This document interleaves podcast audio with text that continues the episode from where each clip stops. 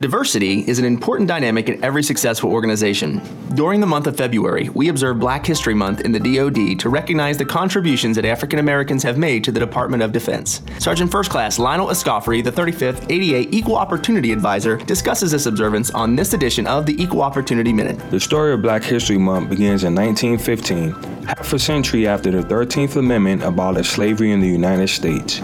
Few could have imagined African Americans' future contributions to music, art, and literature that will be recognized by the global community. Black History Month, or National African American History Month, is a month long celebration of achievements by African Americans and a time for recognizing the central role they played in U.S. history. To learn more about Black History Month and the sacrifices and contributions that African American soldiers, civilians, and families have played in the success of the U.S. military, visit www.deo mi.org. I am Captain Bill Leisure, and this has been your Equal Opportunity Minute.